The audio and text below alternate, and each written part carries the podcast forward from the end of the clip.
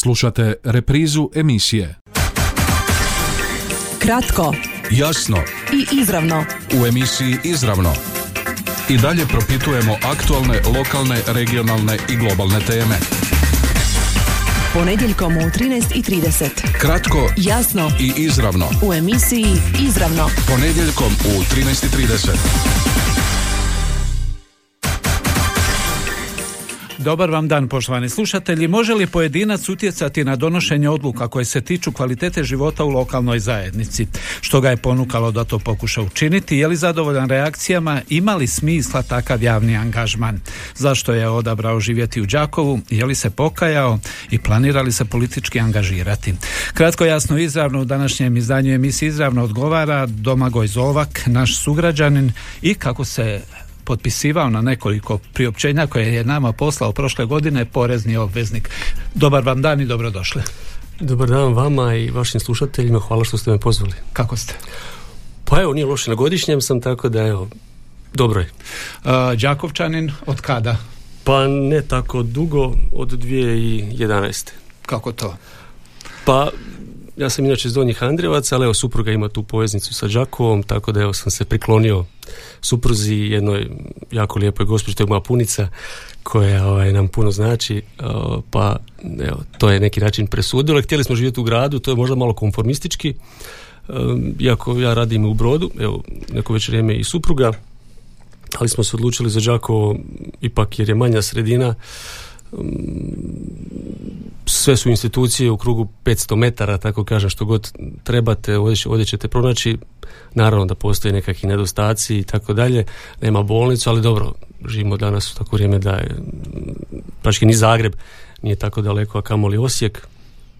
A, ovaj, tako da često sam dolazio u Đakovo iz Andrevaca, ali to je malo bliže negoli, negoli Brod i uvijek sam doživljavao Đakovo kao jednom ovako pitomom sredinom, srcem Slavonije, a mogu reći da infrastrukturno, koliko sam ja evo pratio da je bilo jedno lijepo uređeno mjesto i činilo nam se prvenstveno za odgoje djeteta da je nekako Đakovo ipak naj, najpogodnije. Evo, stjecajem okolnosti sam i kroz kroz studij obišao praški cijelu Hrvatsku i tako da mogu neki način uspoređivati druge sredine, čini mi se stvarno Đakovo da je kao jedno mjesto, se, mjesto po, po volji. jeste li se pokajali? Pa nisam. Naime, evo činjenica, kažete i vi supruga u Brodu radite, Brod je ipak veće mjesto, bolnica, Da, da. sve ono, jednostavnije putova, odnosno ne biste putovali ovako, niste Pa to, to su, to me mnogi pitaju kako to je sad i ti supruga radite u Brodu, a živite u Đakovu. Onda sam se ja, kad je to bilo aktualno, znači 2011. go- govorimo o 2011. e, Kad je to bilo aktualno, onda se jako puno govorilo o rafineriji u Bosanskom brodu i zagađenju zraka i tako da je to bio recimo jedan od, od elemenata. Jer ipak e, da se opet našalim, draže nam je gledati iz boravka katedralu nego li rafineriju nafte ovaj, u Bosanskom brodu, ali evo kažem tu i punica živi, tako da onda ipak, ipak je ovaj, to jedan isto od elemenata koji su prevagnuli. A, upoznali Đakovo, đakovački način života, sve ono što vam Đakovo pruža, zadovoljava, Pa da, mislim, dobro, ne bih rekao da ja sad kao možda neki e, starosjedioci sam upoznat sa nekim, nekom povješću Đakova, odnosno nekim manama i vrlinama, pa da imam nekakve možda i nekakve teme koje me možda koje, bi možda zakupljavale ovaj, iz povijesti, neke možda obiteljske i tako dalje, ali e, Đakovo kao sredina što, se- što se nas tiče naravno da može biti bolja. Mislim ja jesam malo malo se osvrnuo na nekakve stvari koje po meni nisu bile dobre kao građanin i naravno da treba neke stvari mijenjati i da treba kad je infrastruktura u pitanju kad, kad, kad, kad je poticanje, poticanje onih koji donose odluke u smislu političkih da kažem lidera u pitanju sigurno da neke stvari po meni bi se trebale promijeniti odnosno da, bi, da, da nisu dobre ali unatoč tome ipak mislim da Đakovo ima puno više pozitivnih strana nego li negativnih. Evo, mi imamo tu sreću i supruga i ja da radimo. Živjeli smo oboje u Zagrebu jedno vrijeme, tako da putovati pola sata u Zagrebu je ništa. A mi putujemo nekih 40 minuta do Slavonskog broda. sigurno da bi nam bilo ugodnije da uštedimo svaki dan tih sat i pol, dva vremena bez putovanja, ali već smo se i navikli, pa ja sam putovao iz Andrevaca u srednju školu, tako da... Prva stvar koja vam je zasmetala od kad ste u Đakovu, možete li se sjetiti? Ha, prva stvar, pa ja kad sam bio na studiju, onda ja, moj profesor je, ja sam nešto završio studij povijesti, uvijek nam je govorio kad bi držali takvu neku prezentaciju, prvo, i on, on bi, mi održali prezentaciju, nekakvu, nekakvu izlaganje, onda bi on ima kao osvrt na naše izlaganje, kaže prvo pozitivno, znači ono što je, što je dobro, a onda će ono što je negativno. Ajde, ako, ako, ako, ako, vi kao obro, e, pa mislim, vraćam se opet na početak zašto Đako, znači doista meni, ja sam fan, da tako kažem, kolokvijalno kružni tokova, volim biciklističke staze, volim zelenilo, Uh, Đakovo uređen grad, znam da je dobio ranije i nekakve nagrade ovaj, i tako dalje. I stvarno je jedna, jedna, jedna lijepa sredina, pa je tu i katedrala koja je po meni najljepša u Hrvatskoj. Um, stvarno ima taj jedan, Đakovo ima taj jedan šarm. Ali naravno da postoje neke stvari kao u svakom gradu koje bi se mogle popraviti. Što me je prvo zasmetalo, a čujte, još 2014. mi je zasmetalo iskreno kada je povećana cijena odvoza otpada sa nekih 50 kuna na 80.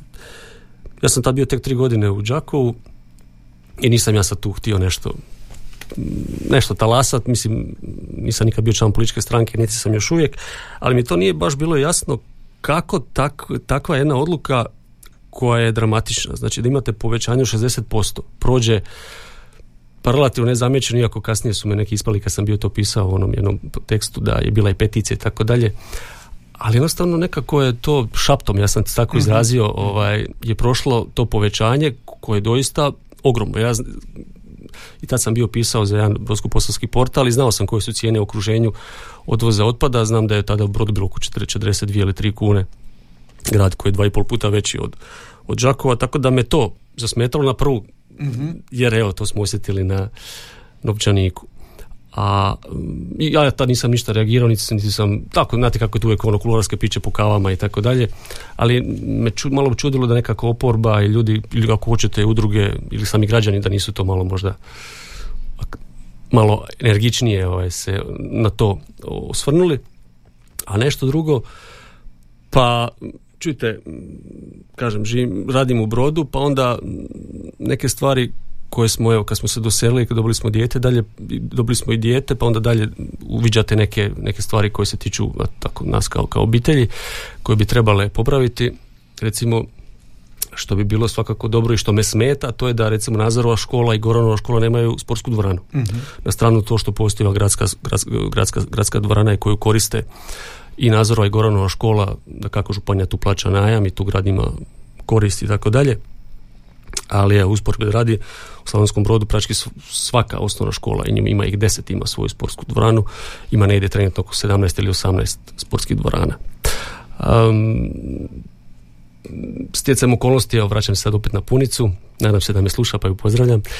ona je bila, bila je baka servis i mi nismo koristili usluge dječjeg vrtića, ali znam da fali E, smještajnih kapaciteta u vrtićima. Mhm.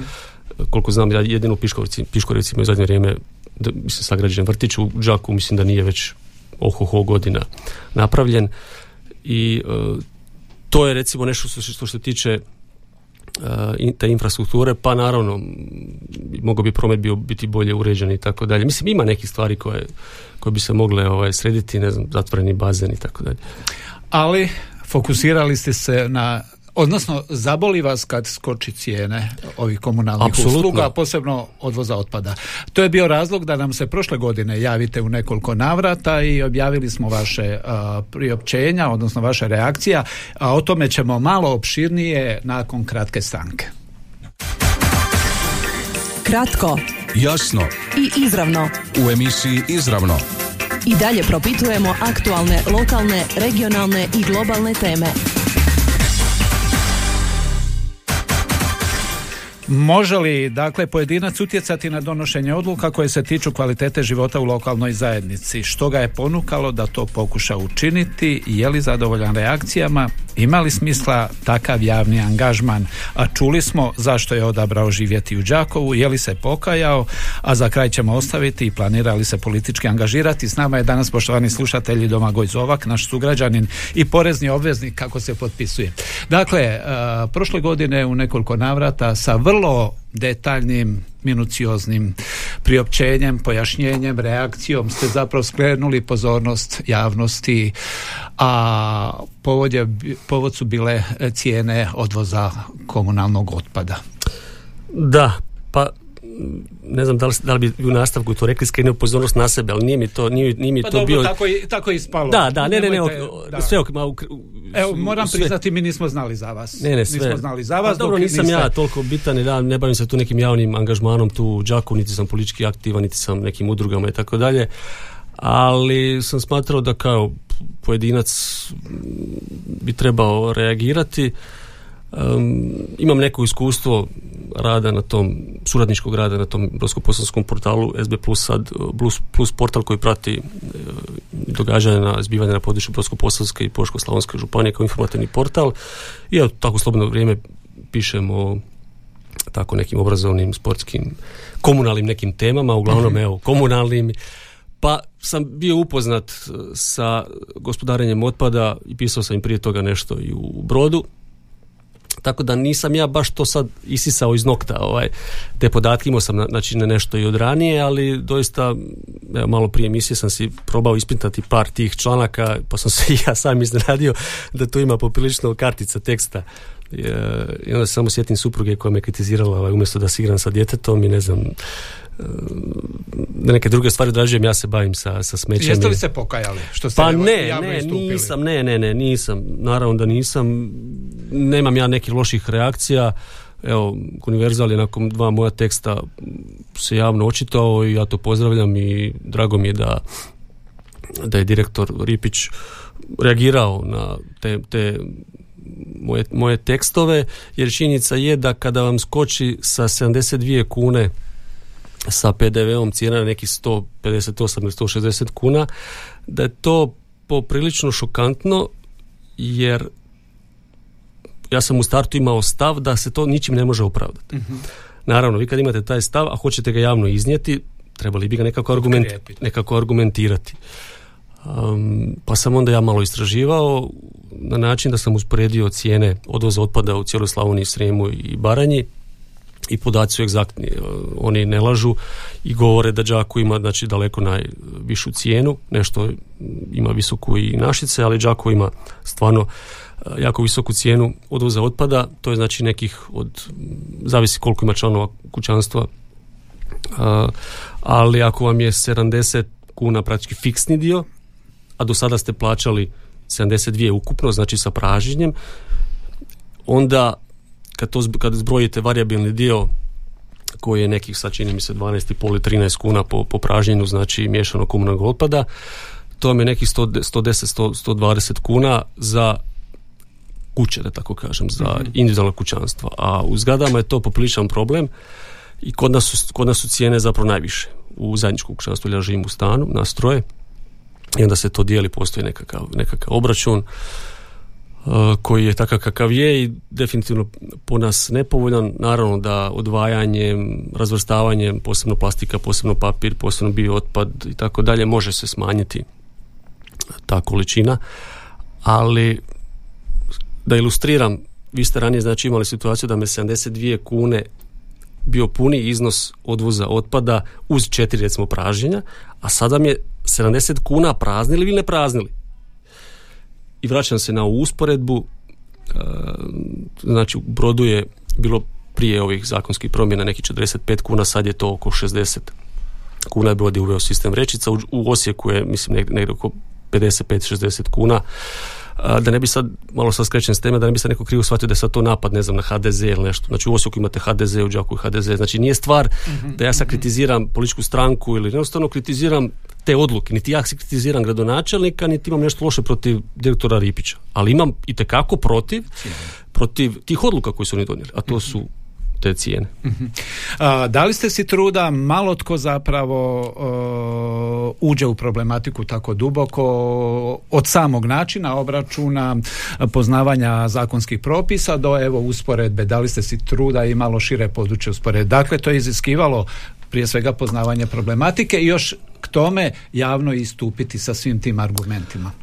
Ma dobro, nije, nije problem javno istupati, kažem, iako nisam politički aktivan, ali imam neko iskustvo i svog posla, s obzirom da radim u državnom arhivu i imali smo, autor sam bio nekakvih izložbi i nekih javnih priopćenja, tako da nije problem javni nastup. I samo evo fizički doista trebalo tu, tu problematiku obraditi, ali, ali ne bi ja sad nešto sad previše isticao da je to nekakav revolucionarni moj e, bio Znate potez. zašto to spominjem? Zato što mali broj građana kad vide način obračuna od vode, da. cijene, bilo koje struja, plin ili slično, uh, to je tako zakomplicirano za uh, shvatiti na prvu i onda ljudi i gube volju i želju, obično mrguđaju malo kad vide da je cijena, da je poskupljenje i ostave plate i nikom ništa. Ma dobro, jasno je. Pazite, ljudi imaju svoje probleme i egzistencijalne i tako dalje i sa djecom i sa školom i sa poslom i još ako putuju i tako dalje. I onaj ko nije, ko se recimo ne bavi aj nekim istraživanjem ili novinarstvom ili teško je, teško je očekivati da će on sad baš toliko duboko ući u tu problematiku. Naravno da se uvijek može postaviti pitanja što je sa udrugom potrošača, što je sa nekim političkim strankama.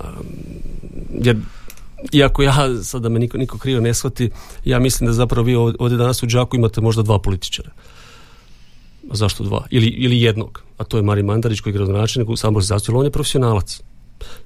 Čak pitanje je da li je zamjenik koji je profesionalac, da li je on političar. Jer odluke potpisuje gradonačelnik. Naravno da je zamjenik političar jer prima plaću. A svi drugi koji su u gradskom vijeću su zapravo dio tog jednog sustava koji, koji je tako kod nas kreiran da jednostavno kako odluči praktički izvršna vlast, tome se prikloni i naravno predstavničko tijelo. Ali zašto, zašto to govorim? E, nije sad to samo slučaj u Đaku, mislim to i u Brodu i bilo gdje u Hrvatskoj da čini mi se da javno mijenje sami građani misle ili su, ne kažem, uvjereni da ne mogu ništa promijeniti. A naravno da mogu promijeniti. To je ono vaše prvo pitanje, može li pojedinac utjecati na donošenje odluke? Odluke. Pa naravno da može. A najjednostavnija je odluka da izađe na izbore. To je prva, prva odluka koju treba doneti da će izaći na izbore, pa makar nek za, zaokruži, ne znam, dva kandidata pa nek bude nevažiš listić, ali i to je poruka nekakva. Ali ako vi ne izađete, znači vi onda... Se... A to je pokazatelj. Koliko je izlaznost, posebno na lokalne izbore? Pa ne znam, 45-50%. Evo, kao osoba koja pozna sustav e, funkcioniranja, donošenja odluka, što kažete na to? Je li i to pokazatelj nekakav zašto građani, zašto je takva izlaznost? Pa, čujte... gube li ljudi, evo izravno pitanje, Jel, mislite da stvarno ljudi vjeruju da mogu utjecati pa mislim, na izbore? ja mislim da, da oni misle da ne mogu. A vi mislite ja mislim, ja mislim, ne, ja sam uvjeren da mogu građani itekako utjecati. uh Da izađu na izbore, da koriste svoja uh, građanska prava, od korištenja tih raznih instituta kao što je zakon o pravo pristupu informacijama gdje mogu tražiti od tijela javne vlasti uh, određene informacije a to su znači i gradska poduzeća, javna poduzeća i tako dalje, javne ustanove. Uh, građani mogu se mogu imati interesne udruge, mi zapravo sve su udruge interesne, ali znači evo imamo, imamo najbolji primjer udruga Franak koja je stvarno mm fantastične mhm. stvari uspjela napraviti. I čovjek je bio i saborski zastupnik, mislim Aleksić, ne znam da li, ih je bilo više. Oni su napravili određene, određene uh, stvari za dužnike. I oni su imali legitimni interes i oni su taj interes riješili. Tako i druge mogu biti udruge koje će pratiti, ne znam, cijene komunalnih usluga, udruge potro... mislim u većim gradovima postoje udruge koje se bave recimo samo um, ovim postanarskim problemima, problemima o zajedničkim kućanstvima i tako dalje. Uh, vraćam se opet na, na početak. Pojedinac može, može utjecati na najjednostavniji način da izađe na izbor i da glasa. Plus može se uključiti ili u političke stranke ili u udruge ja sam više fan ili da kažem pobornik rada udrugama pa nego, li, li rada u političkim strankama ili to je poprilično po meni ograničavajući faktor. I ja da sam sad član recimo bilo koje političke stranke u Đakovu da sam ovo radio rekli mi pa da on to radi. To mu je posao to je oporba. Da sam član HDZ-a to ne bi mogao raditi. Jer mogao bi možda ovako interno sugerirati da se to ne radi, ali mora bi slušati, mora, mora bi kako... Ili naći argumente da potkrijepite, pa, kažete kako je pametno stranačka stega, Da, postoji stranačka stega i to je tako. kratka stanka i onda se vraćamo zapravo koliko smo kao društvo zreli? Koliko i svijest naših građana je na toj razini da uistinu može vjerovati da se institucije da ih da institucije uvažavaju pojedinca kao građanina, odnosno naglašavam ovo što se napisali porezni obveznik. Činjenica da je netko porezni obveznik daje određeno prava i odgovornosti. I tu zapravo bi sve trebalo početi i završiti, ali o tome nakon kratke stanke. Kratko. Jasno. I izravno. U emisiji Izravno. I dalje propitujemo aktualne, lokalne, regionalne i globalne teme.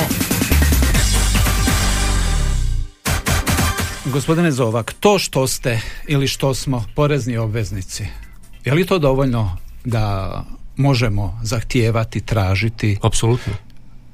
Znači, ja sam javni službenik, radim u državnom arhivu. Znači, sama riječ govori službenik. Znači, ja samo neću u službi. I nama su naši korisnici na prvom mjestu, naši stvaratelji, poslovni partneri i tako dalje tako i nastavnici u školi, tako i liječnici, tako i e, profesori na fakultetu su tu zbog tih studenata, djece, pacijenata, ne obrnuto. Znači ne može se postaviti nekakav nastavnik u školi da su tu djeca zbog njega. Tako su i ti donositelji odluka, jer e, da e, zapravo pojasnim. Ovaj moj stil pisanja je bio možda pre opširan, možda im nerazumljiv, da ne kažem dosadan, ali iskreno on nije bio namijenjen poreznim obveznicima. On je bio namijenjen donositeljima odluka. Znači, meni su pitali, pa zašto su oni promijenili, zašto su oni povećali cijenu? Ali ja onda kažem, ali nije pitanje zašto su povećali cijenu, kad će ju smanjiti. To je moje pitanje. Znači, ovo je moj bio pokušaj da utječem na njih sa određenim argumentima da smanje tu cijenu. Dakle, porezni obveznik ima pravo zahtijevati ili građanin, da kažem birač, od tih donositelja odluka određene informacije. Naravno da e, čovjek koji dobije vlast, koji je postao gradonačelnik ili većina u gradskom vijeću je dobila legitimitet, bez obzira kakva je bila izlaznost. Ako je izlaznost, ne znam, 50%, oni, oni pobjede, ne znam, sa 50%, to je opet 20% ili 25% biračkog tijela. Ok, ali ljudi imaju legitimitet i to je ok, znači oni su, oni imaju pravo sutra povećati cijenu na 500 kuna odvoza otpada ili 300 kuna. Imaju pravo. E sad, e, na koji će način ljudi reagirati? Onda ću ja vjerojatno reagirati tako što ću skupljati potpise za referendum za smjenu gradonačelnika. Tako ću reagirati. E sad, da li bi građani to potpisali? Vjerojatno bi kad bi bilo 500 kuna. Znači, postoje neki mehanizmi. Oni nisu baš tako lako provedivi u smislu referenduma da se sad smijeni aktualna vlast. Ali sad ne, ne kažem da treba smijeniti aktualnu vlast, nego hoću reći da... Postoje načini zapravo na koji se može utjecati. Tako je, pazite, tu su jako bitni mediji. I vi kao, kao Radio Đakovu, i mediji u Đakovu, i nacionalni mediji i pogotovo što je sad u zadnjih deseta godina jako puno portala nastalo i pa praktički svaki, svaki od nas je nekakav novinar, imamo te pametne telefone, možemo snimiti neku, neku rupu na cesti, neki znak koji, koji je pokidan ili slično i možemo onda poslati nadležnim službama prijedlog da se to sanira, mislim, normalno nije, nije lako voditi grad, pogotovo kao što je Zagreb, a i Đakovo nije baš tako mal, ne znam sa koliki je proračun, 150-160 milijuna kuna, da me ne krivo ne shvatite, znači nije lako ni gradonačelniku, ni direktoru i tako dalje. Ali to ne znači ako su dobili legitimitet da upravljaju gradom, da, da njih odluke ne treba preispitivati. A, je li društvo, posebno na razini lokalne, manje zajednice, je li na toj razini da se upravo to tako odrađuje, da je svaka odluka po, podliježe propitkivanju, da građanin ima pravo, znate kako se kod nas kaže, vlast, bolje ne imati s njima posla, šuti, pa- pokori se, taj pojedinac još uvijek nije pa dobro, na mjestu na kojem bi trebao Pa dobro, pojedinci se udružuju, znači kažemo interesne neke organizacije, udruge koje će, ne znam, udruga za ne znam, bolji život Đakovčana, sad karikiram, i koja koja se bavi komunalnim temama, ne znam, sportskim obrazom i tako dalje i može pratiti, bez obzira što ona nije u gradskom vijeću, nije politička stranka, ali može pratiti rad donositelja odluka i može se konferencije, može imati svoj medij preko kojeg će plasirati neke poruke, pa početkom 20. stoljeća znamo da su brojni mediji bili glasila nekih stranaka u Hrvatskoj, pa i, pa i u svijetu. Danas su, evo, vjerojatno još uvijek, ali to ne piše na naslovnici da je to glasilo recimo stranke prava i tako dalje. I e, mediji su tu, opet se vraćam na njih, su posrednik praktički između tih poreznih obveznik, obveznika, birača, građana i donositelja odluka. Znači mediji su ti koji mogu posredno prenijeti nekakav mail koji je poslao nekakav građanin sa nekakvim svojim nekom opravdanom kritikom naravno imamo sad praktički inflaciju kritike, uh ali ne one argumentirane, nego ne argumente. Znači, vezano iz ove reakcije, kakve su bile reakcije? E, pa bilo su, mislim, pozitivno u smislu da su svi neki način se složili s tim, jer činjenica da je ljudima skočila cijena odvoza otpada za nekih... I dalje od, toga nije ni otišlo. Jeste li očekivali uopće da se može nešto bitnije dogoditi? Pa Odnosno, ne, ne, ne, nisam očekivao od građana ništa. Očekivao sam od onih koji e, donese odluku. To mislim. Ne, od građana nisam očekivao ništa, jer ja nisam sa nikakvih tinskoj konferencije, nisam znači nikakve petice, nego to je bio ovako jedan, jedan ili više tih dopisa s ciljem doista da apeliram zapravo, apeliram na donositelje odluka da korigiraju te cijene. Pazite, uh, Univerzal, direktor Ripić se očitovao, tamo je dao određeno obrazloženja zašto je došlo do tih povećanja, uključujući njegov argument zbog inflatornih troškova i tako dalje cijene energenata. Da, to je istina, jer u travnju kad je, do, kad je gradonačelnik Mandarić potvrdio cijenik univerzala za ovaj variabilni dio, mhm. variabilni dio, fiksni dio je donijelo gradsko vijeće, tada je cijena dizela a vjerujem da su sva vozila ova kod malca su na dizel, je bilo nekako 12,5 kuna. Danas, na današnji dan mislim da je neki 10,5 kuna. Da li se smanjila cijena odvoza otpada? Nije visoka je, sad se vraćam ponovno to, jako je visoka, jako je visok fiksni dio. Da su oni rekli, bit će recimo 40 kuna fiksni dio, a varijabilni dio će biti recimo 20 kuna po pražnjenju. Jer onda vi kad, dva, kad, kad vi smanjite količinu pa vam samo dva puta mjesečno odvedu. Već je to značajno manja količina, a i sami možete pratiti, pratiti koja je cijena, to vam je znači nekih 80 kuna. I ta variabilna, variabilna cijena se lakše može i mijenjati. Direktor Ripić korigira cijenu, da, da na suglasnost ovome gradonačelniku, ne, ne mora ići kroz, gradsko vijeće, ne mora tu proceduru prolaziti. Kažem vam, 12,5 kuna je bilo u trenutku kad je gradonačelnik Mandarić potvrdio cijenik, danas je 10,5, a cijena se nije odvoza smanjila. A ima sredina gdje se smanjuju cijene? Uh, pa nisam to sad istraživao, mislim da, da ne, mislim da se nije smanjila cijena u ovih sad, znači mhm, šest mjeseci uh, vezano za taj vezano za cijenu, cijenu goriva. Mislim da to nije se smjelo. Hoću reći, ponavljam, oni sutra mogu reći da će biti cijena 300 kuna. I onda će opet neko pitati, a zašto sad 300 kuna? A ja kažem, ne, hajde koji ćemo mehanizme upotrijebiti da ih, pa sad da budemo otvoreni, da ih nateramo da smanje. Sad možemo govoriti o tom modalitetu, mhm, mhm. o, modalitetu komunikacije. Znači ovo je sve bilo kroz priopćenja. Znači svaki građanin može poslati gradskoj upravi prijedlog kroz određeni odbor, mislim da ima za predloge, pritužbe i tako dalje, da se recimo smanji cijena, da gradonačelnik uh, utječe na univerzal se smanji taj varijabilni dio ili, gradsko, ili posebno gradskom vijeću se pošalje prijedlog da gradsko vijeće smanji fiksni dio. I zamislite sad 5000 građana pošalje, pošalje taj prijedlog. I svaki oni moraju urudžbirati i moraju se o tom očitovati. Pa nek, nek izvole se očitovati. Nadam se da će bar netko pro, čuti ovo i pokušati bar na neki način pa, vjerojatno ću ja prvi. Evo, i u zadnjoj minuti samo a onda može nakon što su vas slušali reći ko zna za koga on radi, za koju političku opciju i slično. Imate li političkih ambicija u 30 pa, sekundi? Mm, čujte, apsolutno podržavam bavljenje politikom i nisam protiv toga, da pače. I pozivam sve koji, koji imaju energije dovoljno da se uključe da li u političke stranke ili nekakve udruge da e, poboljšaju život svojih svojih građana.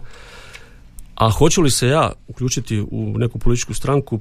Pa bilo je nekih poziva puno prije. A, interesantno je iako bi neki zbog ne moje obiteljske neke pozadine rekli da sam ja ljevičan, ali uopće se tako ne doživljavam. Čak su me zvali više iz ovih takozvanih desnih ovaj, opcija, što je meni ovako bilo interesantno.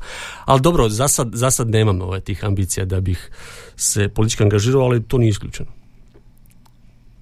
tu ćemo stati. Poštovani slušatelji, gost današnje emisije izravno bio je naš sugrađanin Domagoj Zovak. Evo, pokušali smo zapravo odgovoriti na pitanje može li pojedinac utjecati na donošenje odluka koje se tiču kvalitete života u lokalnoj zajednici. Ono što je iznio naš sugovornik, prosudite i procijenite sami i ko zna, možda na nekim budućim izborima se ovo ime pojavi u bilo kojoj političkoj kombinaciji. Hvala vam uh, do možda neke nove prigode. Hvala vama što ste me pozvali, uh, ali doista ne bih htio shvatiti, da, da, da se ovo shvati kao i na samopromociji, ali da ja sad tu nešto imam nekakav uh, ulazak na nekakvu političku scenu u Đaku, nego doista evo, hvala vam što ste me pozvali, što smo malo popričali o ovim temama, mislim da to građane zanima i doista građani evo, imaju mogućnosti, pa ako ništa, barem da uslikaju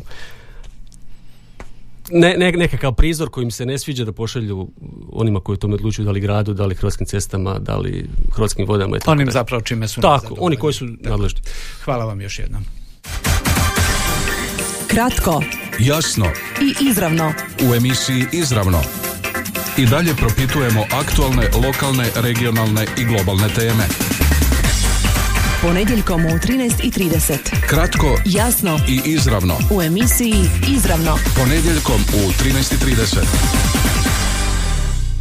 Ovaj programski sadržaj sufinanciran je sredstvima Fonda za poticanje pluralizma i raznovrsnosti elektroničkih medija.